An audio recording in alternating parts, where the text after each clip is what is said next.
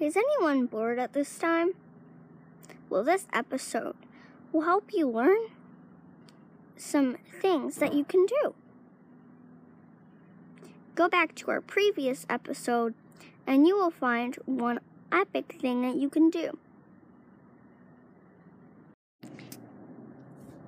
Number 1. Get 2 cups.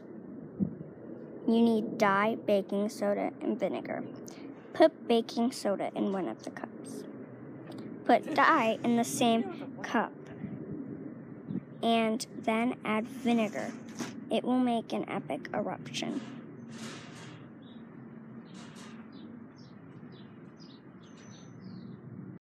Okay, that is our first thing of the day. I will publish another one today, and it will give you a few other things. And if you go back to another one, there is a glow bath one. It is super fun.